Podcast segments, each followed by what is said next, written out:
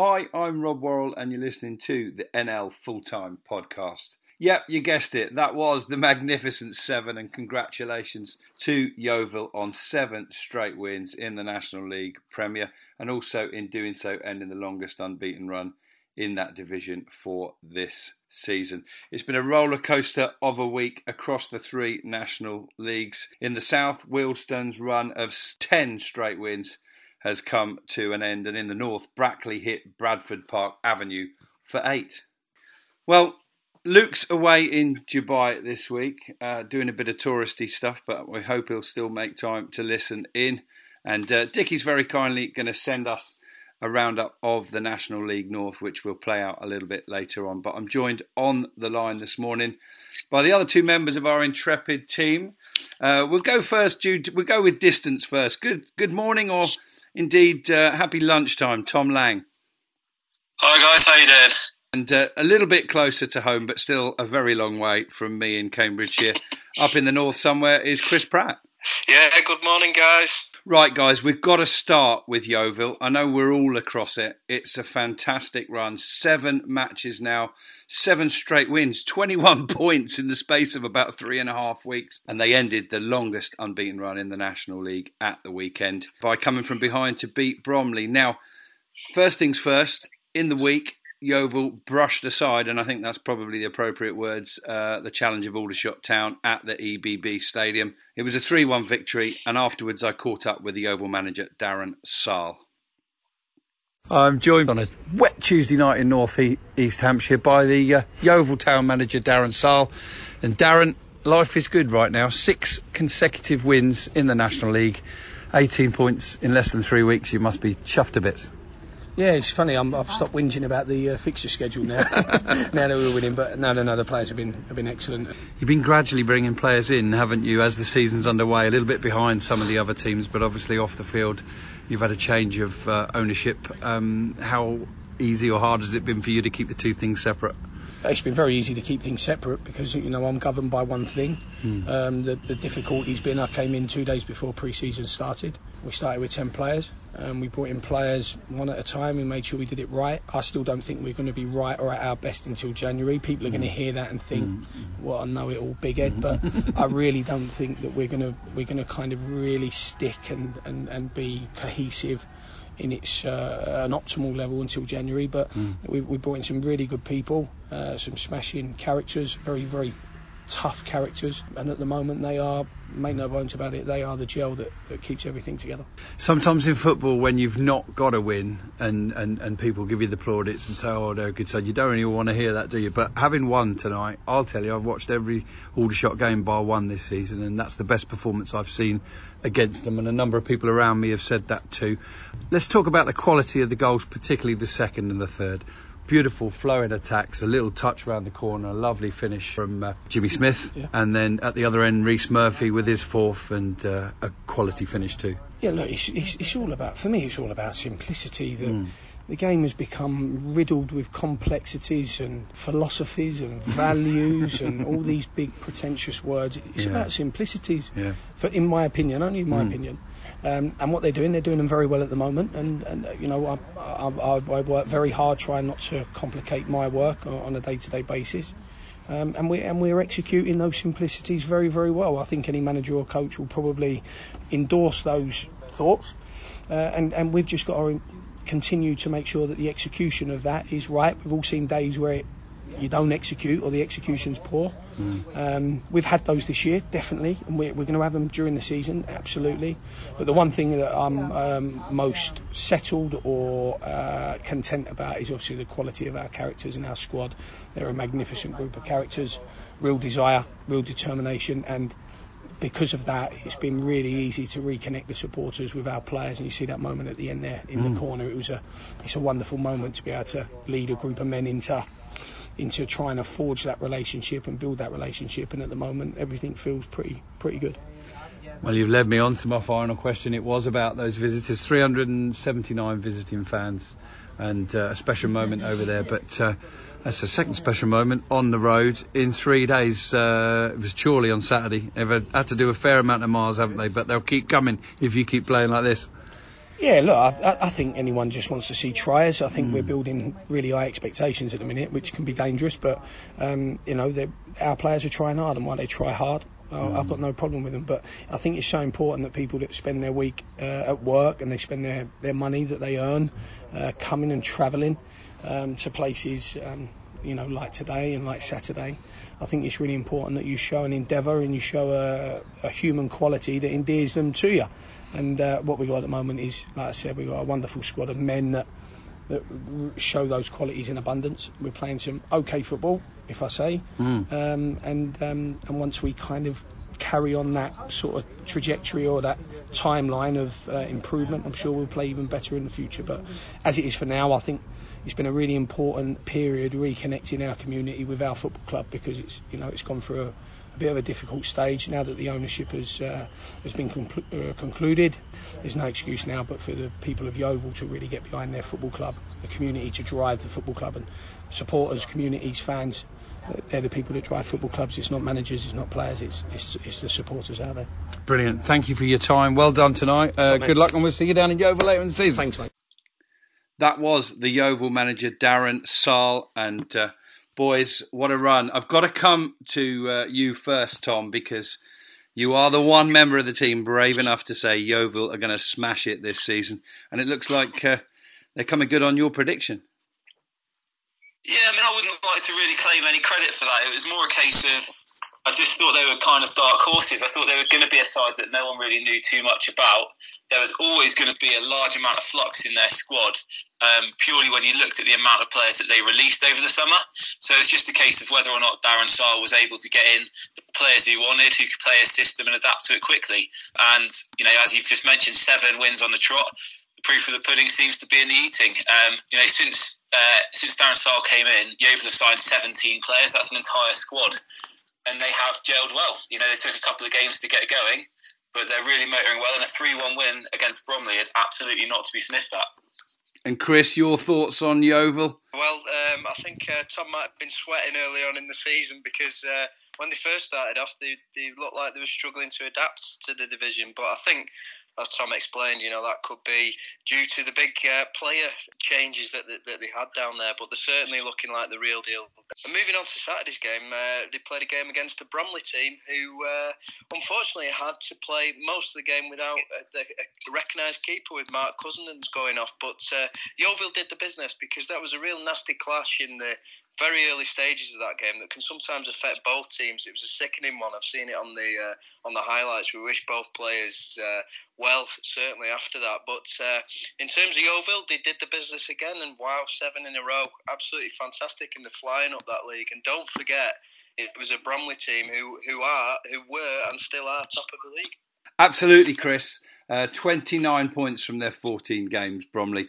And one thing perhaps they'll be relieved as uh, as they look at things in the cold light of day that everything that possibly could have gone wrong in one match did all happen in the one game. Whereas, uh, you know, when you're down the other end of the table, um, things can seem to repeatedly happen week on week you know, one thing that they have done well in recent weeks is they've used the loan market. Um, they brought in Jimmy Smith from Crawley uh, in the middle of last month, and he scored three goals already. Um, but it could lead to problems later on down the line. Um, I'm just looking at their goalkeeper situation. Uh, they've just had Marcin Brzozowski in, in goal. He was on a one month loan. He's gone now. They've got Adam Smith on a one month loan from Forest Green Rovers.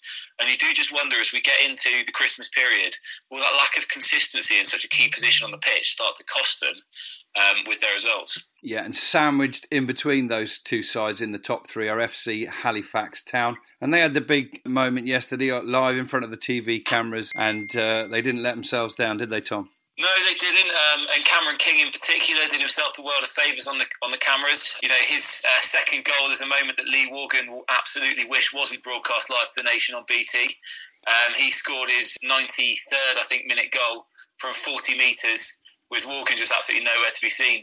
But again, you know, he talked about the lack of people who would have been predicting Yeovil to be where they are.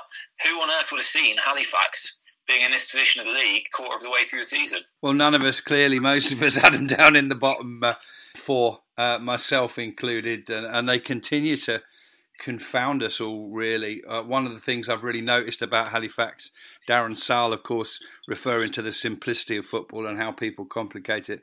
my goodness me, they know where the goal is, don't they? Halifax, 25 goals in their first 14 games, and another clean sheet for them on the road yesterday. Now, a lot of people predicted the demise of Woking. Everybody said they started well last time they were in the National League Premier. Um, and this time they really did keep their good run going for some considerable time. But I have to say, no wins in six.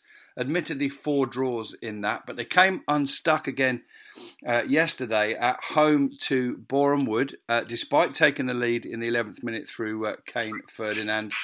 And every time I see the name of the next scorer, I am really chuffed for him and just get that little bit more annoyed about that issue that I can't let go from years ago when he was at Aldershot and didn't get a game. Kabongo Tshimanga, Tom.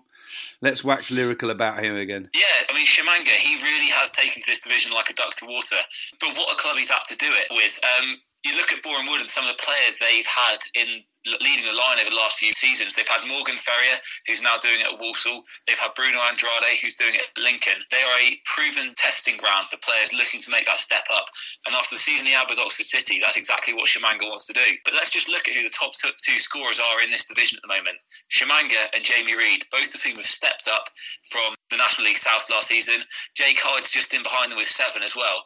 It really shows the strength of some of the forward players who are making that step up, particularly when we've talked in the past about how maybe the National League South is actually the poorer cousin in terms of quality compared to the Northern League. Tom, I think they're absolutely great points, and I think it's really, really fantastic to see a player step up and do so well, like the, like the two players that you've mentioned, and uh, he's on, absolutely on fire. And unfortunately for uh, for Boreham Wood, he's in the shop window, and I noticed they mentioned on the BT Sports show last night that he's he's definitely in the shop window, and league teams will be looking at him. But he was just one of the many stories I think that, that come out of this match yesterday. And if you saw Alan Dowson's interview at the end, it was a it was a very different Alan Dowson to the one that I spoke to last week after the, the draw at Chorley, where he was he was quite pleased that his team came through battling Chorley side in a, in a really difficult game.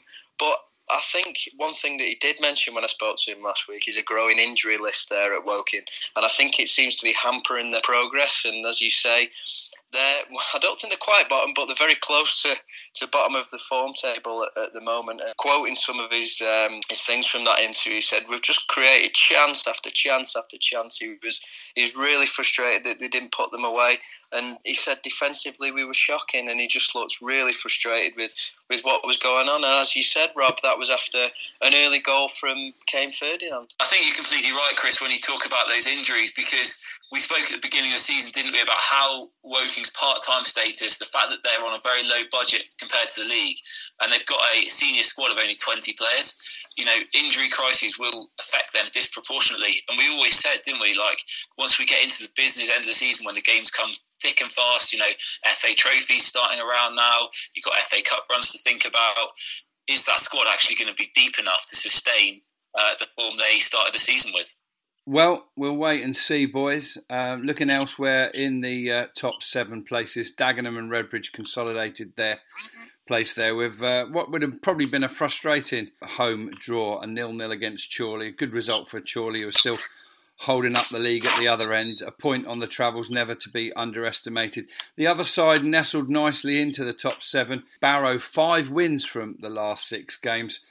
Uh, they beat Maidenhead United 2 0 yesterday. Another side that's just sort of slipping down the table at the moment. And uh, Chris, another goal, another penalty. There's a man who knows how to take penalties. Uh, other strikers in the National League who missed them yesterday. Have a look at John Rooney. John Rooney is joint top scorer in the National League, boys, from midfield. He takes a, a fine penalty and a fine free kick, doesn't he, Chris? Oh, he's he's a fantastic player. You know exactly how much I I rate John Rooney, Rob. He's um, everything goes through him. He's he's all over the place, and he, he scores goals as well. And as you say, he does take a cracking penalty. And what a tough place to go at is Barrow, and we're certainly moving into the time of year as well that you know, Barrow's tough in August, but Barrow's even tougher when you're moving into the, the winter months, the autumn and winter months. Yesterday was a filthy day. It was probably a filthy day all around the country, I think, and uh, not a day you want to be travelling up to Barrow. And they're looking really good. I was speaking to someone in midweek actually who think. Um, who think I forget who it was now, but who think Barrow are a bit of a dark horse this season, and um, they're certainly looking like it at the moment. And if they can keep John Rooney fit, and if they can keep John Rooney firing, I think um, I think they, that person who I forget might be right. nice one, Chris. Now those top seven will be looking over their shoulders at the side who've crept up to eighth place now. Notts County, uh, they had a massive celebration day at the weekend, really, really hoping to uh, smash the National League Premier attendance record. It didn't quite happen. There were a couple of thousand short, but over 9,000 at uh, Notts County to see them uh, beat one of the early season title favourites, AFC Fylde 2 0. Goals from Thomas and McCrory uh, set them on their way nicely. And uh, they're just two points and one place outside the top seven, boys. And I think credit at this point to both Yeovil and Notts County for adjusting from League Two life very, very quickly. Yeah, Rob, it's uh, it's fun. Uh, you know, it's great for the league, isn't it, to have Notts County in this division? Not good for Notts County because obviously they don't want to be here, but absolutely fantastic to have them in the league. And yeah, over nine thousand there, as you said yesterday. And with all due respect to Fylde, they're not the most well supported club of all the clubs in the in the division as well. So so to set it against Fylde is absolutely fantastic. Now, when I was there earlier in the season uh, against Stockport County, I think it was the, their first home game. It was on a Tuesday night, and uh, there was a lot of discontent if there was a misplaced pass, and um, there was a lot of people who really were just sort of coming to terms, I think, with with the National League at Notts County. But it's certainly something that they seem to be doing now at the moment. And as you mentioned, Yeovil also picking up, and they're showing that they're they've they've um, adjusted a lot quicker than a lot of other sides have in in recent years.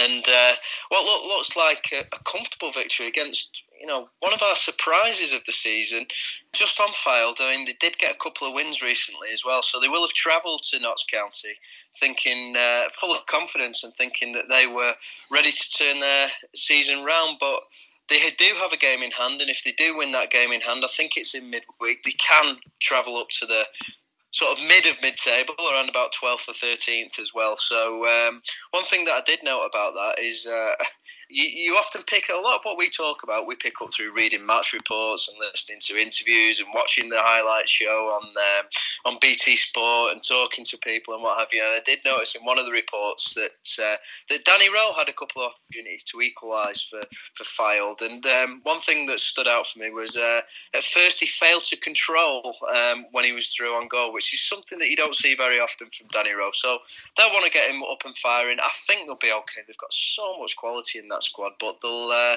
they'll be wanting to string more than two wins together very shortly. Well, two sides that uh, probably, given recent results, would have been quite happy to get a clean sheet yesterday.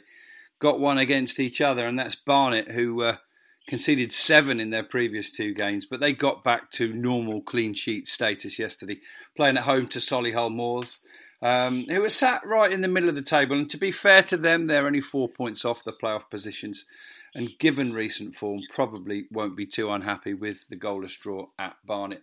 Now, we've talked long and hard, boys, about the difference between the North and the South, and we've always credited the North as being stronger. The Gulls brushed aside Stockport County in the first half. And Chris, you were there. Tell us all about it. Jamie Reid's performance. He was magnificent yesterday as, as well. And um, do you know what? His strike partner as well, Ben Whitfield, he was also absolutely fantastic for Torquay yesterday. And they had a, a 20 minute spell in the first half that they were they were fantastic. They were helped by some poor defending, um, some poor choices that Stockport County made, and uh, some poor own goals. There were fantastic crosses whipped in from the right from Ben Whitfield, but you'd want your defenders to to deal with them. I'm joined by uh, Gary Johnson on a really successful day and your birthday as well. So uh, yeah. what a day! Yeah, I've got to try and make my birthday every Saturday, and I. But uh, it really is my birthday, but I've tried not to play on it. um, but the supporters were great. You know, it's a nice little birthday song they sang, and um, and you know, the boys deserved the acclaim that they got today from me and the supporters, and uh, it was a team effort. I used three subs that were involved, and obviously we started off very very well with four goals in the first half, and we've been letting in a few goals, so we needed to put into practice a lot of the work that me and Downsy have been doing with them, and uh, and we saw that today. So we was very pleased on all fronts. Can you remember a better first half? Uh, well, not really. Not since last last year. I, am sure we've had good first halves and probably sometimes drawn the game where we haven't taken our chances. We, we you know, we're a team that do create opportunities, and then if you get the you know the, the majority of your opportunities, then you and be four 0 up at half time, then that's a nice nice feeling. Um, but we did look we did look dangerous. You know, we, we, we picked up the ball many times in the middle third and ran at them, and we got players that can, are dangerous players. You know, Kalala, Whitfield, uh, Reedy. You know, they they're, they're, dangerous players when when they're left up there with uh, three v three or even a three v four. So obviously new to this division this season, although you have been in it obviously in recent years yeah, as, yeah. as well. Have you seen any differences this time round? Yeah, I think the league's um, getting more quality. It's certainly getting more professional. You know, I mean, uh, we haven't played in a dodgy stadium yet. You know, so um, good gates. You know, it gets a bit of atmosphere, even though the atmosphere was a bit down for them. It picks us up, so that's good. Yeah, no, it's and you know you've got to do well to get results. Certainly, you've got to do well to get a string of results in this league. Mm. So it's credit to the league really because it definitely has. You know, I was there a couple of seasons ago with Cheltenham, but uh, since the Yeovil days in there, you know, where there was still a few non uh, part-time teams, it's now gone, you know, very full-time and very professional. And I think there's only one or two teams that, you know, take off a day of training, whatever it is, you know. But um, no, you you've got to be a good team to do well in this league, and and you certainly got to be a consistent team, and uh, that's what some teams have done better than us at the moment because we've still got a few few teams ahead of us. Okay, well done. Enjoy the journey back. Thanks very much. Uh, it's five losses on the trot for Stockport County now, and uh, confidence is low. Um, Jim Gannon, at the end of the match, speaking to the to the club's media, and I'm just paraphrasing him now, was uh, was talking about some players who maybe haven't made the transition as well as he would have liked. And um, I think he was talking about some changes that may need to be made with the squad. Because don't forget, they did go on a, a run where they won five out of six earlier on in the season. Um, as well, but uh, but not looking good, and it's it's it's difficult to see where the next win is coming from at the moment. Uh, in fairness to, to them, if I do have to um, say something for Stockport County. They dug in in the second half and they played for pride, and I think they managed to do that in the second half. They managed to to, to get out of it with the fans. I think appreciating their efforts in the in the second half, but certainly not in the first half because well, I think it just it wasn't the defending and the options that were made just weren't really good enough. Very quickly, they did sign Adam Hammill from Stop uh, from Scunthorpe United on loan for a few months, and he just looks absolute classes above everyone else on the park. But unfortunately, couldn't get on the score sheet. I think Chris has just given a really nice little insight into the mind of a fan there as well. After watching Stockport lose their last five games by an aggregate score of 15 to 1, they're so desperate to ripple the back of the net that he's even claiming hat trick goals off strikers to put them down as OGs. yeah. the non league paper, Tom. yeah, to be fair, it's really good. I mean, you're absolutely right. Reid was only credited uh, with two of the goals yesterday. What that means is. Uh, that him, Tshimanga, and Rooney are all on nine for the season. And as I look at that sort of edited top goal scorers list, I cannot see the names of Danny Rowe, uh, Paul McCallum. They're both stuck on four for the season, which doesn't get them in that little uh, clip. And uh, wow, a disappointing start to the season for both of them. And uh, uh, that meanwhile, the race between us uh, pundits is is pretty even in terms of predicting our top goal scorer. All right, uh, moving on to the other results in the National League. Uh, well, Harrogate Town are just starting to creep into a little bit of form. Three wins and two draws in their last six games, and credit there to Simon Weaver because uh, he's got them up to 11th now. They're just three points off the playoffs, and uh, they got themselves a handy little home win uh, at the weekend 2 0 over Sutton United. But uh, I wanted to uh, congratulate Harrogate, but also use this, Tom, to just discuss Sutton United. Um, I didn't realise quite how much they've been slipping down the table. Unbeaten, of course, in their first five or six games this season under new manager uh, Matt Gray. But now they're hovering dangerously close to those relegation positions. They are. They are. They're only one point above um, Aldershot in the last relegation position. Um, you know, I, I always think in, until we get towards uh, you know the end of October, it's generally too early to really be making too many observations at the table. But Matt Gray will want to see some improvement. Um, I noticed that they brought in. Sorry, just give me two seconds. Who was it? Uh, they brought in Kyle Reid this week, so clearly he thinks there's something missing in the attacking third of the pitch. Um, despite all the talent that he's got available to him, the likes of Tommy Wright, Tom Bolarinwa, um, he, he, clearly feels there's something missing there. Um, but they do need to start turning it around. Um, as you mentioned, they're, they're, well down the bottom of the form tables. They've only got one win in the last uh, nine games. Um, so they do need to start turning it around quickly. Um, another team who needed to start turning around quickly, of course, were Wrexham, who got a 1 0 win at Ebbsfleet yesterday, which is their first three points in the league since the 13th of August when they uh, beat Halifax Town. Yeah, and I saw the interview with Brian Flynn after that game at the racecourse yesterday, and uh, I loved what he had to say. He said, "Yeah, we're back to one 0 wins. Very happy with that." He said. He was. He was also. Uh, I thought he was also uh, very, very gracious and um, very um, complimentary about uh, Bryan Hughes as well, wasn't he? Because he was talking about how he'd worked with him, and um, he was disappointed um, for for Bryan. And apparently, Bryan Hughes did mention. Um, that he wished all the best for uh, for, for Wrexham, and he hoped uh, he hoped they got the three points. So so that was good to hear. Yeah, absolutely. Of course, uh, Bryan Hughes uh, departing Wrexham early last week, and uh, Brian Flynn coming in to take the caretaker managership. Who knows whether that's something they'll uh, continue with for the rest of the season, or whether the hunt is already on to uh, to replace Hughes. Just a couple of other games to focus on in the National League Premier at the weekend. Eastleigh and Hartlepool. Well, they played out what was probably a fairly predictable draw 1 all at the Silver Lake, and both sides remain firmly in mid table. And the other game was between two sides in the bottom four. Or the bottom five, as uh, as yesterday started. And uh, listen, if Alan Dowson at Woking is unhappy about the number of chances Woking failed to convert on Saturday, he's got absolutely nothing on Danny Searle, who, believe me, if he had any hair, would have torn the rest of it out, stood on the sidelines at the Pro Act yesterday.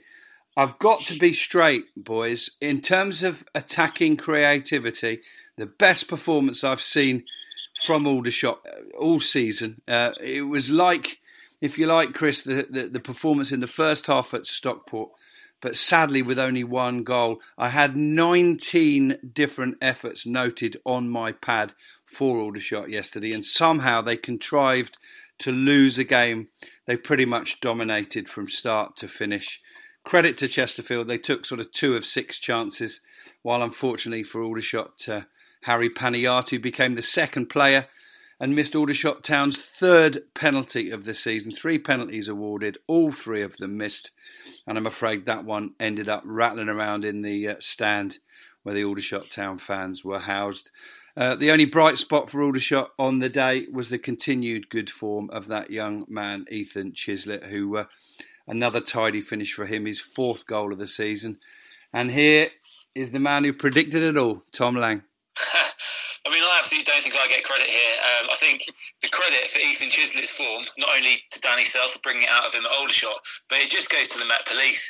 The youth system that those guys have got in place down there, um, under John Nurse, who, who runs the academy at Met Police, who I'm sure you guys remember from his playing days. They are just churning out talent. You've got Nesta Guinness Walker, who's starting games for AFC Wimbledon, who, who moved there in the summer. Ethan Chislett, who's on form, one of the one of the best players in the National League at the moment, in my opinion. But we called it. You know, I watched him a lot last season. He was technically a class above pretty much anyone that Met Police played. Um, I remember recommending him as a future England C player, um, and it looks like he will cross that line this season. But you know, if you're a National League manager and you're looking for technical ability married with uh, confidence in young players, well, Ethan Chislett was just one of that midfield group that could have moved up from Met Police over the summer. You've still got John Gilbert there. You've still got Luke Robertson there. Um, there are players at Aldershot, at Met Police rather, who can make that step up and just so much credit goes to Gav McPherson and the team at the Met Police for, for the players they're turning out at the moment. Focusing finally on that game is give credit to Chesterfield, who found a way to win a football match, just their second of the season uh, and their second consecutive win at home. So uh, I don't think their fans were delighted at all by the performance and how they were outplayed by Aldershot Town, but they will have been mightily relieved at the three points, which uh, sees them uh, climb closer to Aldershot and closer to getting out of the bottom four. Right, that's about it for our National League Premier Roundup this weekend. We're going to focus on the National League South now.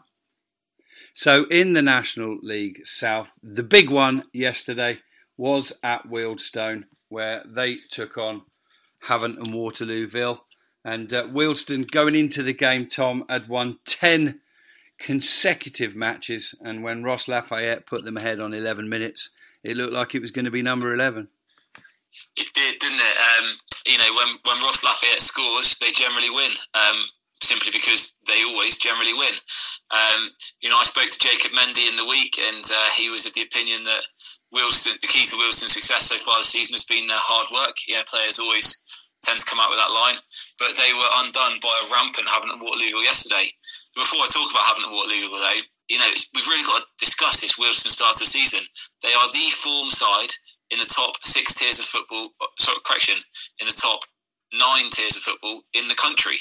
They're absolutely smashing it. And the fact that they can lose 4 1 to Havant and Waterlooville and still be seven points above them in the table and five points above second place Hemel Hempstead Town after only uh, 12 matches is remarkable and just shows what an incredible start Dean Brennan's had um, up in Ruislip. Uh, but in terms of Havant and Waterlooville, um, you're seeing the strength of the attacking lineup that Paul Doswell's built there. Jonah Ayunga got his, uh, I think, got his ninth goal of the season. Um, and even though Danny Kedwell and uh, and uh, Rutherford haven't really been firing yet, they both scored as well. And when you've got three strikers in the team like that, it's going to be difficult for anyone to live with you. I have to say, I don't think I would have predicted Havant Waterlooville to win yesterday, let alone by that score. And for that reason, there's no surprise that Paul Doswell is named as the uh, the manager of the team of the day. Yeah, fantastic away form from Havant and Waterlooville. Played six away from home, won four and drawn two. And uh, that was the battle between the two top scorers by a long, long way in the National League. 28 goals each they now have, but uh, Havant and Waterlooville coming out on top in terms of uh, their defensive ability in the game itself. Now, Hemel We've been quietly mentioning them all season. They didn't just get a routine home win yesterday. They beat Bath 2 1, but they came from behind and had to do it without Luke Howell, who got sent off. Uh, I think it was in the first half. So uh, a, a, really, really healthy three points for Hemel that keeps them uh, second, Tom. Yeah, absolutely. Um, and you know their their form is is consistent. They're third in the form table over the last ten games. They're second in the actual table. And yeah, they did it the hard way yesterday, but they've got a really strong squad. Um, Sammy Moore came in as the manager. He brought with him Jack Midson, who of course scored yesterday. Liam Nash got one of the goals from midfield as well. They've signed well, um, and they look like a dangerous team. I think they probably would have been most people's predictions for a playoff spot. But you know, if they can maintain this consistency, then there's no reason they can't push for automatic. Bath have just hit the skids a little bit of late. They lost uh, Tyler Harvey in the week. There was a lot of hope for him when he made the step up to Bath from Truro City this season. But um, unfortunately, his work circumstances have changed, so he's gone back to Truro, for whom he scored twice this weekend. But for a side who are a lot of people's dark horses, potentially even for the title in the National League South, Bath have only actually picked up, uh, you know, six points in their last eight matches. Yeah, just one win away from home for Bath. Queuing up behind those three sides, Wealdstone, and Havant and Waterlooville, are Weymouth, who continue to pass test after test after test under Mark Molesley. They took on Concord Rangers yesterday, who weren't too many points or places behind them, but they swept them aside 3 0 in front of just under a thousand fans at Weymouth. So another Great home win for Mark Molesley's side. And uh, Braintree kept up their recent decent form by beating Oxford City 1 0. And Slough Town, uh, here's one for me. I did pick them to push on this year. They didn't have the best of starts, Tom, but uh, bit of a thriller yesterday. They were 2 0 down at Dartford on 36 minutes and came back to win 3 2. Yeah, absolutely. What a result. And it's Ben Harris with the uh, the winning goal again. Um, he always seems to pop up in the right place just when Slough Town need him to. Um, I think the biggest thing with Slough is the consistency. That starting 11 never changes. Um, they've got a small squad, it's compact. They don't seem to suffer from injuries like a lot of clubs do, particularly clubs that play on the 3G.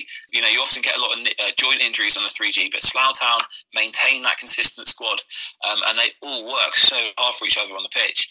Um, I remember when I spoke to uh, John Underwood last season, and he said the thing that will set Slough Town apart is we'll work harder than anyone we play. And to go to Dartford and get a 3 2 win, um, having gone 2 0 down inside the first 35 minutes, really just shows the resilience they've got in that Rebel side. Yeah, now just outside the playoff positions in the National League South, sitting in seventh and eighth, are Billericay, Town, and Dorking Wanderers. Obviously, after another long, crazy merry-go-round of a week at Billericay Town, uh, you could have turned up after an hour yesterday. You wouldn't have missed much, but all the action happened at that point afterwards, Tom, didn't it? And uh, our uh, friend of the podcast, Jake Robinson, was on the score sheet again, but uh, Billericay took the lead and couldn't hold on. Yeah, I mean, it's, they really would have hoped they could hold on after the week they've had. I think um, some uh, someone called C. Benson, who wrote into the non-league paper this week, summed it up best when he said the only thing that's surprising is that anyone is surprised. Um, it happens every few months. Glenn Tamplin will sack himself, reinstate himself, leave as owner, um, sack Harry Wheeler, insist on his son starting. You know, they're just the stories that abound that come out of that club. Um, you just have to feel for the players and the supporters who actually just want to go there and, and be part of a community club that's pushing up the leagues. Um, it is frustrating. It's frustrating as an independent, neutral supporter who who sees the potential in the squad at Billericay Town and wants them to do well when they're continually undermined by what goes on behind the scenes. Um, you look at someone like Jake Robinson, for example, um, the goals he scored over the last uh, two, three seasons at Billericay Town, it must be very frustrating um, to continually make progress and then just see it whipped out from underneath you. However, um, you know, speaking of progress, you've got to look at Dorking Wanderers. They're seventh in the National League South, um, and I think they're there on merit as well. Uh, I don't think anyone would be surprised to see them maintain this league position throughout the season. Um, and considering where they were a decade ago, it is just absolutely remarkable. So, what a great job uh, Mark White has done and continues to do down in Dorking. Yeah, and uh, Pryor with that 90th minute equaliser, ensuring that they stayed above Billericay on the day. Breathing down there next in ninth place, Maidstone United. A very, very comfortable win over struggling St Albans City. But the real point I want to make of note from that game, I'm absolutely delighted for some of the performances I've seen him put in over the years when he doesn't get the goals that his performances deserve. But Matt McClure really starting to find his form now. A hat trick for Maidstone uh, yesterday, and uh, he's always been a bright, exciting player. Uh, when he when he played at Aldershot, when he was up front, the side created a lot more chances with his touch and his movement. But uh, finally, he's, he's had a day, Tom, where everything went for him. Yeah, I'm really glad you mentioned that, Robert. It's something I was going to ask you about because I remember speaking to you when Maidstone signed him and, and asking, you know, is he the striker that can get them the goals to bounce straight back up? And you weren't sure because, as you've just mentioned, he's he's never been a striker, you know, he's almost in that Heskey mould for whom the impact on the team is more important than the goals he scores. Um, so it's great to see him finding his feet at this level, isn't it? Yeah, absolutely. Great day for Matt McClure and Maidstone, uh, who are starting to creep towards the. Uh, top end of the table where I'm sure many people thought they would be this season. Uh, a word for Chelmsford City. Uh, they've probably not been pulling up trees this season despite some reasonable home form, but on their travels yesterday they went to Eastbourne Borough and uh, that man Higgins with a brace as they put four past Eastbourne, uh, Tom. I'll tell you what, that, I mean, that scoreline, it just reads like something out of a non league paper from five years ago, doesn't it? Uh, Chris Whelpdale, Sam Higgins, and uh, Sean Jeffers with the goals. Um, Chelmsford are certainly reinvent, uh, they're not reinventing the wheel back there. They've gone for what worked with them in the past, and it's working for them now. you've got to expect them to rise up the table. You've still not lost a game at home, but uh, their away form has been, frankly, pretty stinky. So a 4 0 victory away at Eastbourne could be just the fillip they need. Yep. Chippenham and Dulwich Hamlet played out a two all draw, and I don't know the story of the game. What I can confirm, listeners, is it was 1 all. Uh, from 23 minutes onwards, and then all hell broke loose uh, in added time. By the looks of it, both sides scoring again uh, in the uh, in the final minutes. Tom. Yeah, it looks like it, doesn't it? Richard Olu own goal and a David Ajaha goal. I, you know, looking at the the score sheets, I don't even know which one of them came first. You know, maybe they scored them simultaneously. Who knows? um, but yeah, it's uh, it, it, interesting with Dulwich. I think again they were another side like Bath who were dark horses for a playoff push, potentially even even more after the signings they made in the summer. Um, and you know that huge attendance that they they averaged down at Champion Hill by far and away the biggest in the league. But uh, they're sort of stuck in a bit of a mid-table rut, and they need to find a way to get out of it. You know, they're they're consistently inconsistent in the league, uh, and unless they can find some way to turn that around, then I worry that their season could just peter out before it's even really begun. Yeah, and just a couple more matches to look at in the National League South, those affecting uh, the bottom places, really. Ian Herring's Hungerford Town remain bottom, but not too far adrift. They were unable to uh, take any points from the game at home to Welling United yesterday, going down 2 1, and just a consolation goal on 90 minutes for Herring's side. The archetypal six pointer between uh, Hampton and Richmond Borough and Tonbridge Angels. And would you believe it? That one was settled with a 90th minute goal, too, Tom. Yeah, well, Sam Deadfield popped up with that winner, which helped uh, Hampton and Richmond Borough leapfrog Tonbridge Angels out of the relegation spot. I've just had to count through the goals yesterday, and seven of them were scored after the 85th minute. So clearly, there's some fitness coaches in the National League South who are doing the right stuff. But yeah, that's, that bottom three Hampton and Richmond, Tonbridge and Hungerford I know that's the, the three I predicted to finish uh, in the bottom in that order, in fact. In fact, I might have had Hungerford above Tonbridge, but there are three sides who, in my opinion, are lighter on quality than the rest of the division, and I don't really see any of them moving too much from those positions. Um, interestingly, Danny Waldron got a goal for Welling United on his return from Billericay yesterday. Um, and he's just one of a number of players who've been part of an exodus, really, since the news broke about the change of ownership. We've seen him uh, obviously go to Welling.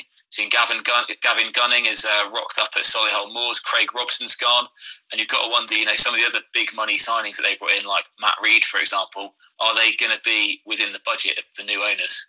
Brilliant stuff as ever, Tom. And uh, if only the season were to end now, you'd be on maximum points for your relegation uh, predictions. But uh, who knows? It's a funny old game, and uh, as we all know, the National League's so unpredictable as well. Right, at that point, we're going to let Tom go. He's got a few more important things on his agenda in the next few weeks, Tom, haven't you? Uh, it's uh, it's honeymoon time. It is, yeah. Off to Japan for the Rugby World Cup. I don't know how I managed to convince my new wife into that one, but uh, I'll take it. I'll, of course, still be keeping up with the non league football, but I won't be able to join the podcast for a few weeks. Brilliant stuff, Tom. You have a wonderful time, and uh, we'll speak to you in a month or so. Cheers, gents. Take care. Right, forget what I said earlier about getting a National League North roundup from from Dickie Wharton. He's gone AWOL on us, Chris. So uh, you and I are going to have a little chat about uh, the National League North and where else can we start but uh, with uh, Steve Watson's York City. Well, they're flying high, aren't they, at the moment? And they really do look like the real deal. They haven't lost a game yet this season they're scoring hatfuls of goals and they're not conceding. So I think all in all that adds up to a pretty good start to the season. And just looking at uh, the beat Kings Lynn yesterday three 0 at home, and just looking at Kings Lynn manager Ian Culverhouse, and he said you know he thinks that they're playing the the champions of the uh, of the league this season of the National League North. Um, one thing I did note was that um, the Linnets Kings Lynn really did take the game to York. I think they, they were determined not to sit in and uh, and sit back, and they really had a go at York. And it did take until I think it was the 71st minute till uh, York got their second goal. One player who did really shine yesterday was David Ferguson. Uh, and he's a player who's got championship experience, no less, with, with Blackpool and absolutely marauding uh, left back, and uh, just one of many players who are really shining for York City this season, and uh, they're looking good. Yeah, well, I'm glad you mentioned Ferguson because uh, despite that brilliant performance, he hasn't made it into the Na- uh, National League North team of the day. in the non-league paper. Always a contentious one, that isn't it? A little bit subjective and a little bit based, of course, on the reports that come in from the games. If given that Kings Lynn are actually in third place and they were well beaten by leaders York, mm. might it suggest that if there's one team that can catch York this season, can hang on to their shirt tails, uh, it's possibly uh, Chester, who uh, played uh, in a humdinger yesterday against Leamington. And uh, there's an old saying in football, Chris: if you can't win a football match, make sure you don't lose it. And uh, Chester did that in the 89th minute with Waters, final equaliser. Well, they're certainly getting entertainment, aren't they, at Chester this season? Again, another team. I think they've actually scored more than anyone else in the league this season, and no wonder when they're, they're having three all draws against Leamington. Now, I wasn't at Chester yesterday, but um, I know they would have expected to beat Leamington yesterday, or certainly the fans wouldn't. I don't think the obviously the managers would have, would have taken that lightly. Um, but yeah, they're certainly looking like um, definite challenges because before yesterday they'd gone on a three-match unbeaten run, and I, I don't like bragging and I don't like reminding people of things, but I did tip them for the top this season, Rob. You did. You also said Kings Lynn would do well this season. I think we all picked York out for. Uh, for potential title favourites this season. But the surprise package in the National League North, Chris, is undoubtedly Farsley Celtic, who uh, are in fourth position. And uh, for large parts of yesterday's home game against Curzon Ashton, it looked like it was going to be a nil-nil draw. And then Curzon took the lead with 20 to go. But what a finish for Farsley Celtic. Two goals in the final three minutes. And uh, as their manager Adam Lakeland tweeted out uh, yesterday, uh, there's nothing like a last minute winner. Oh, no, absolutely, and uh, and what a season they're they're having so far as well. Um, you know, two sides with a similar sort of following, a similar size support, and I think it's fair to say two of the smaller clubs in, in that division. Um, Curzon have punched above the weight for many seasons now. They're not on a great run of form at the moment. In fact, they're on a dreadful run of form at the moment. But in terms of Farsley, we're talking about Farsley now. That's four matches unbeaten for Farsley.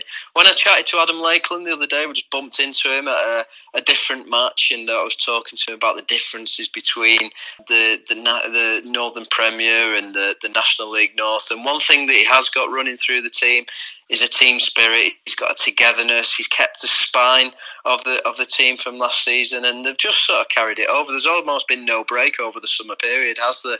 Uh, and he's just carried that over into this season, and they're doing tremendously well. I mean, not even in the wildest dreams, I think, could they thought have expected to be in fourth position at this stage of the season. Yeah. Uh, moving ominously up into the playoff positions of Brackley Town, and uh, a result that really hit home with me yesterday because uh, a season and a half ago I went along to Brackley Town to see the National League North playoff eliminator between Brackley and Bradford Park Avenue, and uh, yesterday Chris proved to be uh, a real indicator of the fortunes of those two sides since then because uh, brilliantly for Brackley, they stuck eight past Bradford Park Avenue yesterday with seven different scorers. But uh, how times have changed. Yeah, it's you know, as, as fantastic as it is for Brackley, um, scoring eight goals at home, and um, you know, I'm sure the fans were went on an extra pint or two last night after after that match, after uh, the the eight 0 and it's done wonders for their goal difference. It's sad to see Bradford in the in the situation that they are in because a couple of seasons ago, as you mentioned, you know, Bradford. Well, it's not even a couple of seasons ago, is it? Really, it's it's even less than that. Bradford were challenging for the playoffs. Um, from my um, perspective, I went up there quite a lot. saw them play Stockport County quite a lot. They were always a very, very tough team, very well managed by, by Mark Bower, and it just seems to well, I know there's a few things gone on behind the scenes there, but it's really sad to see the situation that they're in at the moment. One win, but one statistic really stands out for me um, when I look at, at, Bradford Park Avenue, and it's that they've conceded 35 goals this season. Obviously, conceding eight yesterday was a was a major blow as part of that. They've got a goal difference of minus 29. They're the least goal. They've scored the least goals in the division, and they've conceded the most. And um, Oh gosh, yeah, it's, it's not looking good for them, and it's difficult to it's difficult to really to shine a ray of hope as well at, the, at the moment. But um, I hope they stick in there. I hope they hang in there. Uh, they've got to think try and make the um, the home ground there at the Horsfall Stadium a bit of a fortress because if they if they're not picking up points at home, they're going to really struggle away. It looks like that. Um, that's going to be the case this season. Yeah, very, very tough times at Bradford Park Avenue. They are yet to score their first home win this season, but uh, we wish them all the best. Um, now, in the terms of the chasing pack, a couple of setbacks yesterday for Alfreton. They took the lead in the third minute against Darlington, but two goals in the last five minutes saw Darlington to a precious three points, which keeps them in a fairly healthy mid table position. And the other side that uh, slipped up yesterday were uh, Guiseley. They've been in decent form of late, and they took the lead as well, but went down 3 1 at Gloucester, Chris.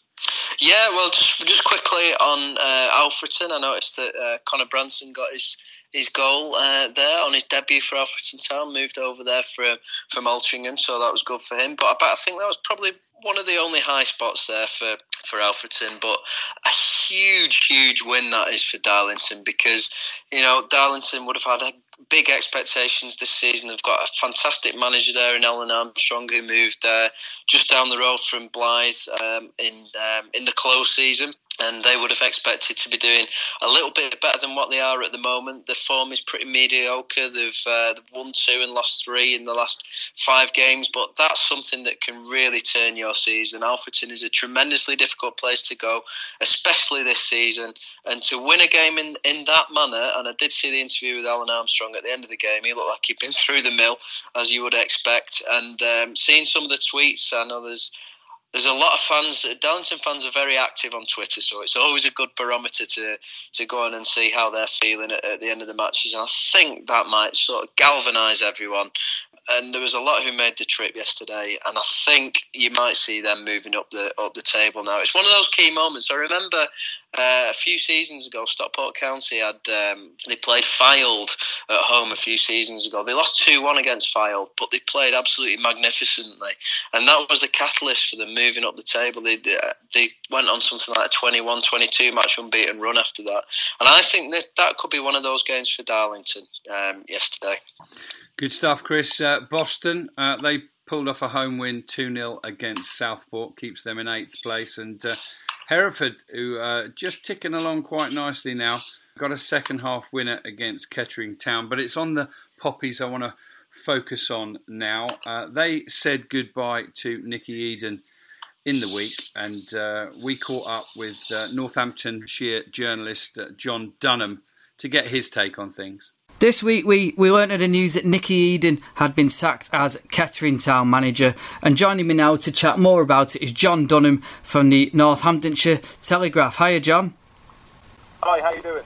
Yeah, I'm good, cheers. Now, I saw you tweet on the morning after the FA Cup defeat by Sutton Coldfield Town for Kettering, and uh, basically you, you, kind of hinted that it was going to be a busy day, and so it proved as, as Nick Eden was sacked, and uh, I know the Kettering Town owner came out and said he believed it was the right time you act to act, and you also set a tweet out saying it was more or less the same thing as well. The writing was on the wall for him after that game. Yeah, it's been a it's been a, a really eventful day. I think when uh, when that result came through last night, I think there was just a general sense uh, amongst Kettering fans and everyone in, in general near to the club that that that was it and and the reason for that isn't just down to the result last night um, in the cup. It's obviously it's obviously been the the final straw as far as the board's concerned, but football is a results business, and it came to a it came to a crushing crushing end last night because you know uh, I think the club were, were quite clear in their fact that the you know their aim for the season was to make sure they they tried to stay up more first and foremost. Um, I think they wanted to try and do that with a little bit of style if they could. Um, but first and foremost, they really wanted to make sure they stayed up. But the, the second qualifying round of the FA Cup, you're expected to go and win the game.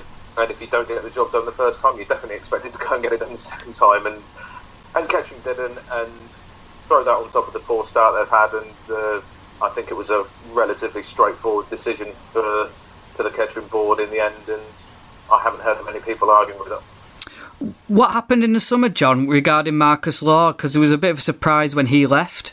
You know, there, there have been various rumours. I'm not going to go over them because I think everyone's seen them, and, and I don't know. I can't substantiate them with anything that I've got either. So, you know, it was disappointing because he did get them up, and it would have been interesting to see him uh, him have a go at leading them into it. But you know, football's football, and and Kettering Town is most definitely Kettering Town. You've got to expect the unexpected when you're dealing with Kettering Town. So the season's taken the course that the course that it has. Nick Eden came in, you know, and I, I think the board have given him every chance to try and get it right in there, you know, with with, with plenty of time. And but last night was the uh, last night was the was the tip of the iceberg, I'm afraid. And uh, yeah, I think it was a, I think it was, a, I think it was, I, even I think it was the right decision. And I'll, I'll back managers forever because I hate seeing them sacked. I hate dealing with the stories when they're sacked. So, but I think they were left with no choice after last night. Oh, Tuesday night. Final question then. The new manager will have a lot of work to do defensively because you've had some crazy games this year, including that game against Kidderminster when they were 3 1 up and lost 5 3. They've just been conceding a lot of goals, haven't they? Most definitely. They've been conceding too many. And yeah, they've got some they've got some work to do to really tidy up these these mistakes. And if they do that, which they did against Alfreton in that game, you know, they barely made a mistake in that game, and they ended up winning two one. So it, they have got it in them, but they've, they've got to try and get it in them consistently to. Uh, to get out of this, uh, get out of this trouble they're in at the moment. Brill. Well, John, thanks for joining us, and uh, we'll uh, we'll look forward to see who Kettering point in the future. No worries. Thanks a lot. That was John Dunham, and uh, interesting to get his take on things. Chris, Kettering Town are one of the sides that when they came back up to the National League North, you really thought that they should be able to compete at this level, uh, you know, this season, but it hasn't really worked out that way. Yeah, it's it, it's it's a surprise, isn't it? Especially when you look at the form of Kings Lynn as well, who came up uh, via the well, it was called the Super Playoffs, I think, wasn't it, last mm. season as well? And you would have expected Kettering to uh, to maybe be that team who would be up there in third. But no, instead they're lingering in, in 20th. They've made a, a decision early on in the season to uh, to make a change, as you just mentioned, with Nick Eden uh, leaving the club. And um, I mean, when teams get in this division, sometimes there's uh, they work so hard to get back up here of Kettering that there's a there's a sort of a panic, if you like, that they have to now stay in this division. I think they'll be fine, by the way, because and the reason is we just spoke about the uh, the woeful form of, uh, Bradford Park Avenue, and I know uh, we'll come to it in a second. But uh, but Blyth had a, a decent um, afternoon yesterday, and I think those two teams are going to struggle. So if, if Kettering can put a run of form together with two to go down, they might be fine. But uh, yeah, they've, they've made that change, and uh, a disappointing loss yesterday to a, to a Hereford team who have picked up in the last couple of games. So it was no easy game going to Hereford. Very difficult place to go. But let's see. I think we've just got to sit sit back and see what happens over the next few weeks at Kettering to uh, to be able to make an informed decision. And I think that's what the fans are going to be doing as well. All the best to Kettering Town. Hereford, meanwhile, march on, and they're just two places and one point outside the playoffs. Uh, just a couple of other games to focus on on the in the National League North. Uh, Spennymoor Town uh, in the battle of the lower mid-table teams yesterday. Well, they inflicted yet another defeat on Kidderminster Harriers, who uh, would expect to be far, far better positioned than 14th place at this stage. And a late winner for your man Taylor, Chris. yes, uh, yeah, he's uh, he's a great player, isn't he? And uh, Spennymoor now picking up. It, they've had a it was a difficult start to the season. Let's face it, they, they couldn't play uh, a few of the games at home, but um, that seems to be behind them now, and they're, they're picking up form. They're gaining a bit of momentum, and I expect them to move up the league because there's a there's a hell of a lot of quality there. Kidderminster Harriers as well. Um, I just think that uh, they've spent so long in this in this division now. You know, they've been there what three or four seasons or something like that. Every season, I look at them and think they should be up there. They should be there and thereabouts. And each season now, uh, they had a good start when they first moved in the division, but now they're just. Um, do you know what I like in them? There's a lot of clubs there that that should really be doing better. I'd put Boston in that in that category. Although Boston now look to be challenging for a playoff place, Southport as well, Kidderminster, big clubs, big followings, and teams that you expect to be doing better. And you know, I dread to think what the, what the mood is like because they certainly don't want to be 14th at this stage of the season. A lot of chopping and changes with managers over the last few seasons, as well at, as well at Kidderminster. I don't think yesterday's barometer, as I say, I think Spennymoor's a tough place to go, but you know, Kidderminster need to turn this season around very quickly. Yeah, and final word on this week's podcast does go to that side, Blyth Spartans, that you touched on a few minutes ago. Prior to Saturday, they had only scored four goals in their first 11 games. They had yet to manage a win. But they found uh, someone who found a little bit of form was midfielder Callum Roberts, who smashed in a hat trick, Chris. What about that one? A 3 1 win for Blyth Spartans over a very sorry looking Telford United at the minute.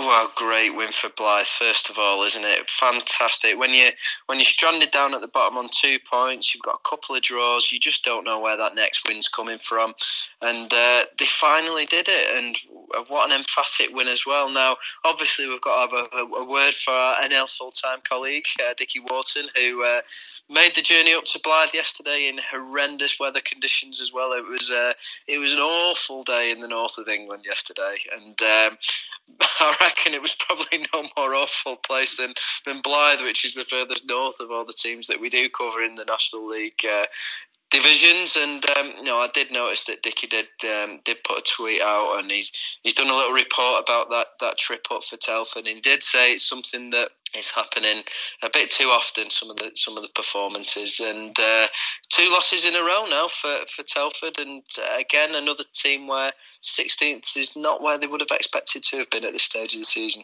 Not at all, Chris. Thank you so much as ever. Uh, that wraps up the National League North roundup for this week. Chris, thank you very much for joining us. You're welcome, Rob. Have a good week, and uh, hopefully we'll speak again next weekend. Yeah, cheers, Rob. So thanks to Chris and to Tom for joining us today, and thanks uh, for all those who uh, spoke with us, the NL Full Time Podcast this week. Don't forget to uh, follow us on Twitter at NL Full Time and uh, subscribe to us on uh, Spotify, iTunes, or wherever you get your podcasts from so that each episode automatically uploads. I've been Rob Worrell, and we'll speak to you again soon.